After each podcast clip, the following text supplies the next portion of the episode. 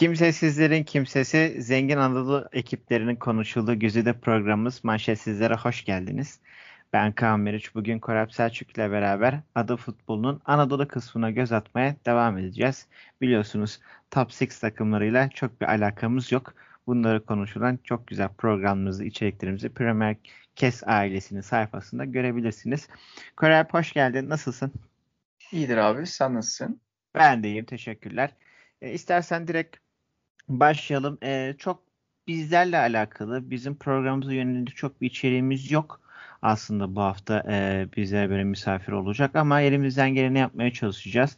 E, doldurmaya çalışacağız bu haftaki programımızı. E, ilk konumuz e, tabii ki de her hafta programımıza konuk olan bu Beyaz Show'daki Helyum muhabbeti gibi oldu. Sabit bir içeriğimiz. E, Michael Antonio e, bu sefer Michael Antonio'nun gollerini, ödüllerini, hırsını vesairesini değil e, West Ham tarafından kendisinin Cristiano Ronaldo'ya benzetilme hikayesini birazcık ele alacağız. E, sizlerin de takdir edeceği gibi sporcular e, üst üste gol attığında ya da belli bir başarı elde ettiğinde hemen Messi, Ronaldo seviyesiyle ilgili bir benzerliğe e, yol açıyorlar. Hemen bir benzetme ortaya çıkıyor. Kıyas ortaya çıkıyor. Tabii ki de bazı durumlarda bu komik e, durumlara da ortaya çıkartabiliyor. Korap e, sen de takip ettiğin üzere Antonio çok formda bir durumda. E, bu hafta sonu oynayamadı kırmızı kart e, cezası olduğu için. E, West Ham ekip ekibinden yani teknik ekibinden biz bundan bir Ronaldo çıkartabilir miyiz muhabbeti ortaya atıldı. Ee, bir görüşlerini paylaşır mısın bizimle? Sence Michael Antonio'dan Ronaldo olur mu? Zar zor yaparlar mı? Ya burada ne beklediklerine de bağlı da yani hani biraz şey gibi hani kağıt üzerinde baktığın zaman işte Michael Antonio'dan işte e, bu bahsetmiş olduğumuz oyuncu ne kadar özelliklerini övsek de haftalar boyunca 30-31 yaşında bir oyuncudan bahsediyoruz. Ronaldo çıkar mı? Şöyle e, Ronaldo çıkıyor olmuş olsaydı yani ilk kulağa gelmiş olduğu noktada 31 yaşında da Mikel Antonio olmuyorsun. Yani bunun belli bir döngüsü, bir süreç. David Moyes'un bahsettiği kısma katılıyorum. Yani hani bu çok farazi açıklamasının kısmındaki farazi kısımları geçeceğim. Hani benzerlik çünkü iki oyuncu arasında böyle kurmak biraz güç. İşte Mikel Antonio da sağ kanatta oynuyordu forvet evrilmeden önce. Ronaldo da diyerek yola gittiğimiz zaman Burak Yılmaz'a da çıkıyor çünkü hikayenin sonu. Ama günün sonunda geldiğimizde evet e, Ronaldo'ya benzeyen derken şu klasmanı aldık biz. E, forvet kökenli oyuncular içerisinde değil. Yani bir Lewandowski yaratamazsınız. O seviye bir bitiricilik sezgilerine sahip değil. Fakat kanat içgörülerine ya da oyunun diğer mevkilerine hakimiyetiyle profesyonel kariyerini evretmiş bir oyuncu var. Ortada Ronaldo gibi fiziğiyle ön plana çıkan bir oyuncu. Yani Ronaldo'nun da şunu biliyoruz.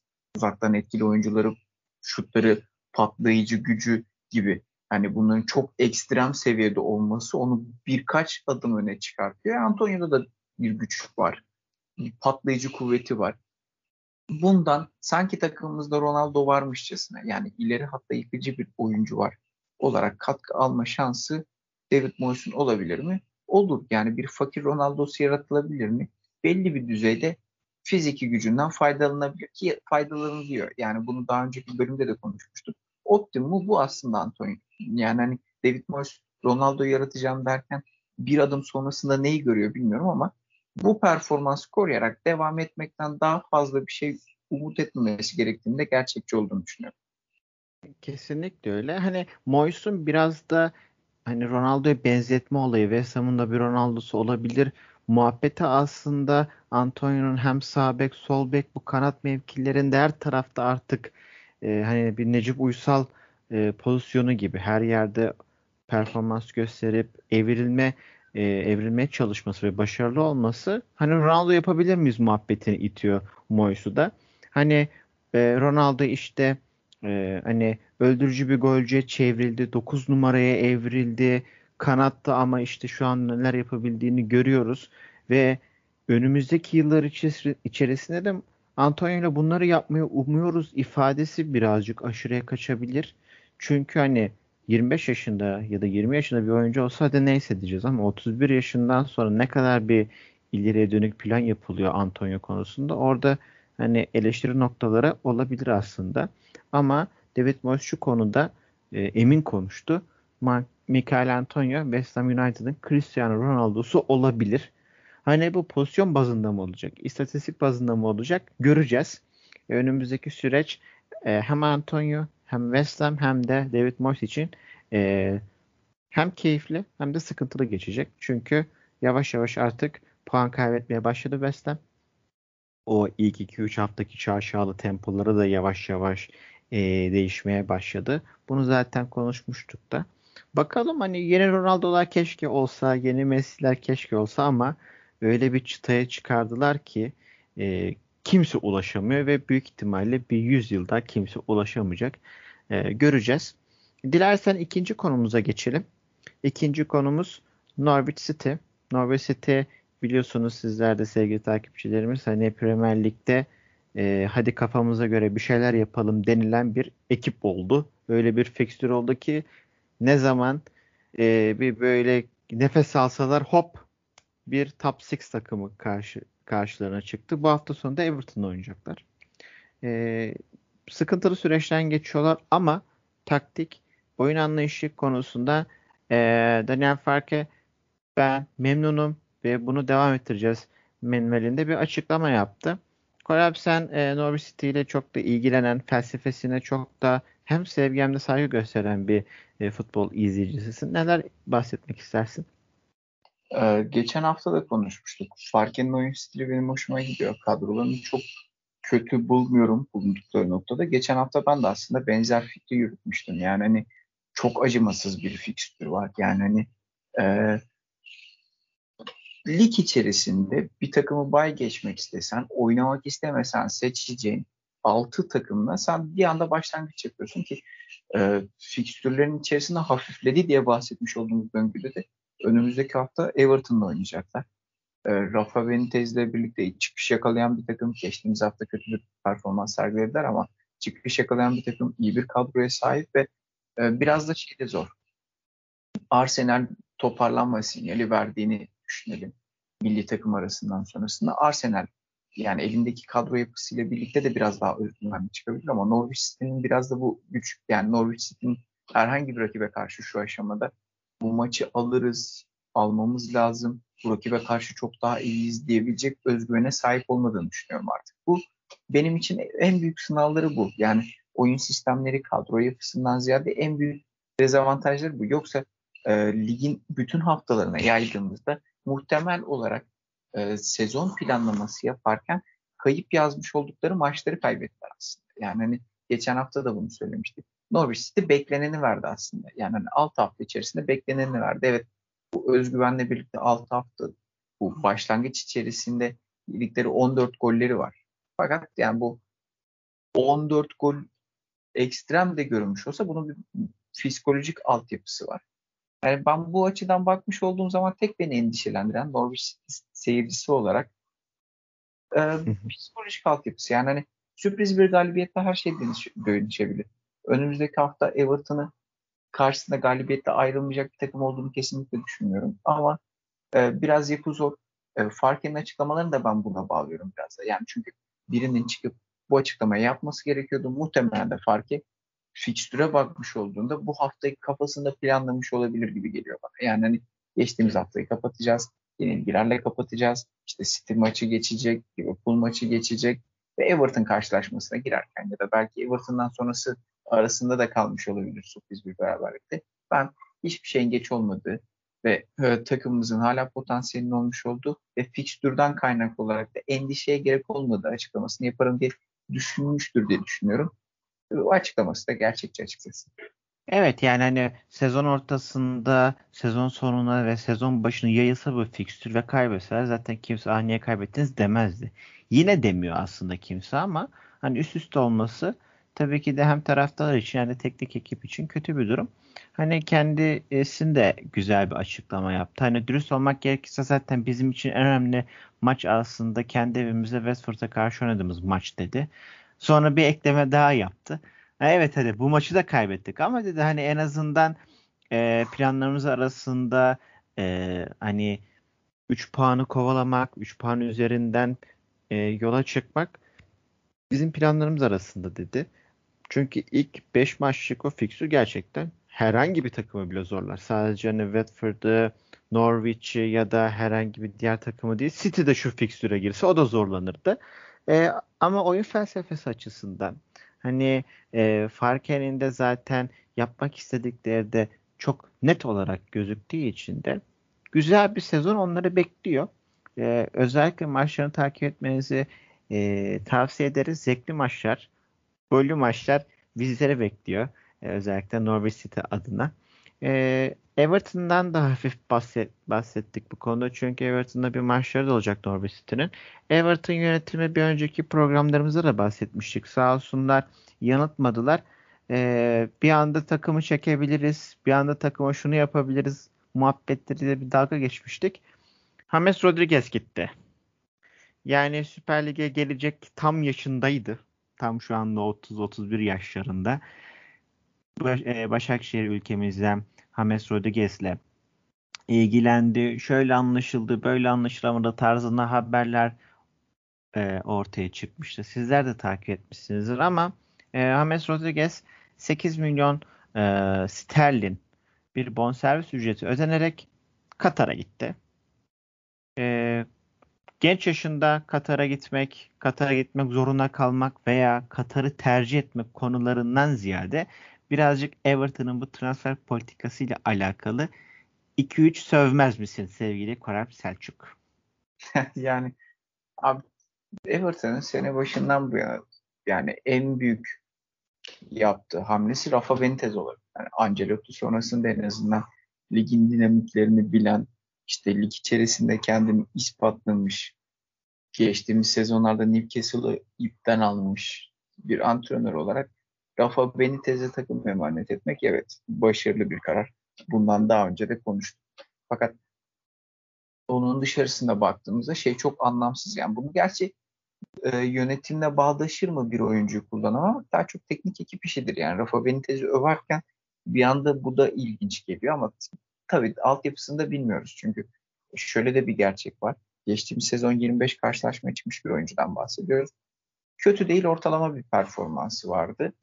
Fakat e, buradan sonra bu sezon hiç forma giymiyorsunuz ve forma giymedikten sonra tercihinizde e, Başakşehir'le anlaşmamış olmasını çok kısa sanmıyorum ama Katar bana biraz da şey gibi geliyor. Yani hani futbolun emeklilik noktası. Yani hani e, nasıl işi bırakmak istediğinizde ya da artık kariyerinizin son demlerinde Ege kasabasına ter, taşınmayı tercih ediyorsa insanlar Türkiye içerisinde Katar'da bunun bir farklı versiyonu gibi geliyor mesleki anlamda. Yani büyük meblalarda paralarla, büyük sözleşmelerle gidiyorsunuz ve futbolculuğunuz biraz daha basit geçiyor. Yani oynamak isterseniz de görecek kolay bir ligdesiniz.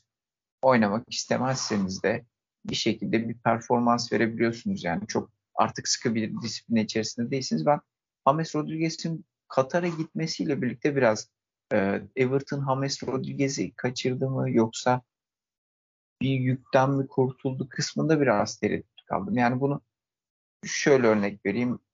Serie A'da bir orta sıra takımına transfer olmuş olsaydı ya da bir nebze Başakşehir'e transfer olmuş olsaydı dahi düşüncem biraz daha Everton için kayıp olabildiği, değerlendirilebilecek iyi bir rotasyon olacağı yönde olacaktı. Çünkü bireysel olarak çok yetenekli bir oyuncu. E, fiziksel olarak çok zindeliğinden faydalandığınız bir oyun tipi değil. Yani bu Fenerbahçe'deki Mesut Özil gibi. Yani hani sağ görüşünden faydalandığınız bir oyuncu. Zaten prime döneminde de çok büyük koşullar atan oyuncular değil bunlar. Eski ekol on numaralar.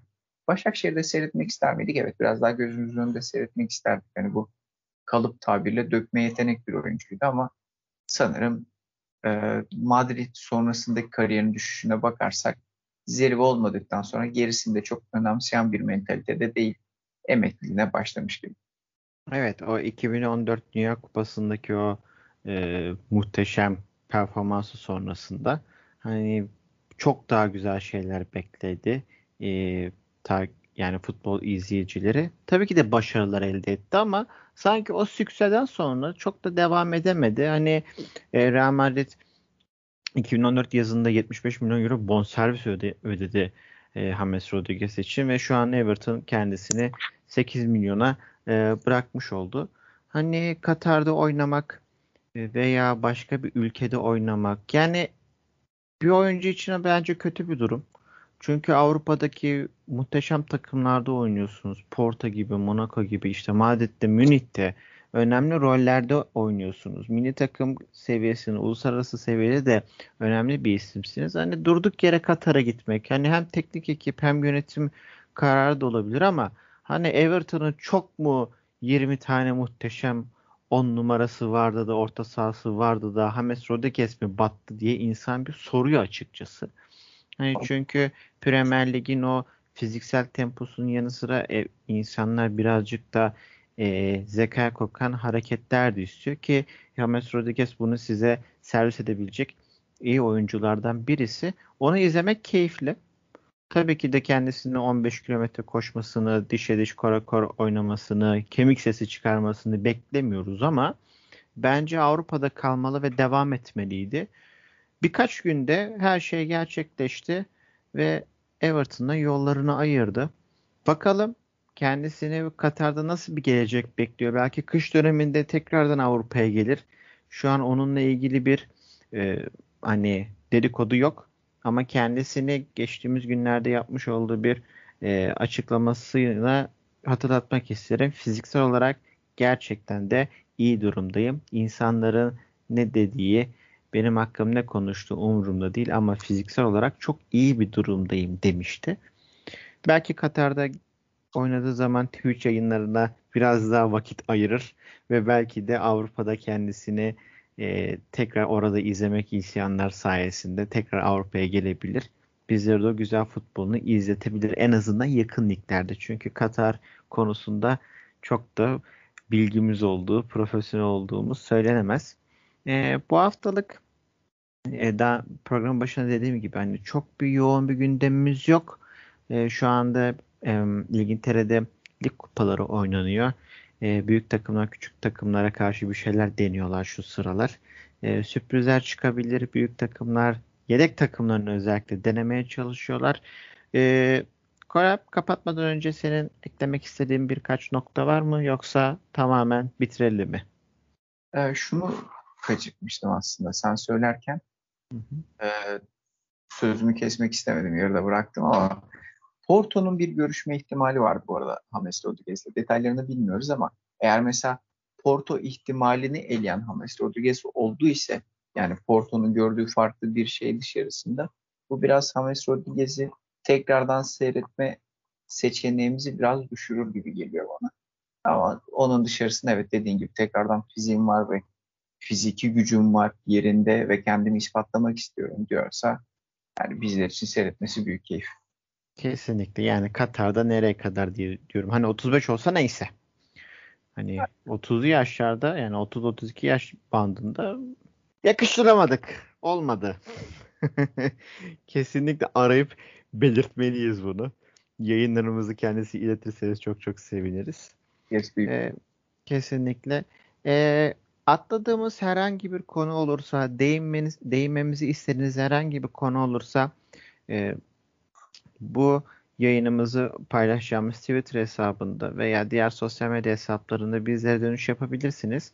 İstediğiniz konular hakkında da konuşabiliriz. E, atladığımız konular illaki vardır. Onlar hakkında da biz de Aa, evet yanlış yapmışız ve eksik yapmışız deyip kendimizi düzeltebiliriz.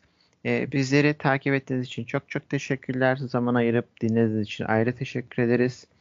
Korap yoksa bir son sözün kapatıyorum. Kapatabilirsin. Tamam.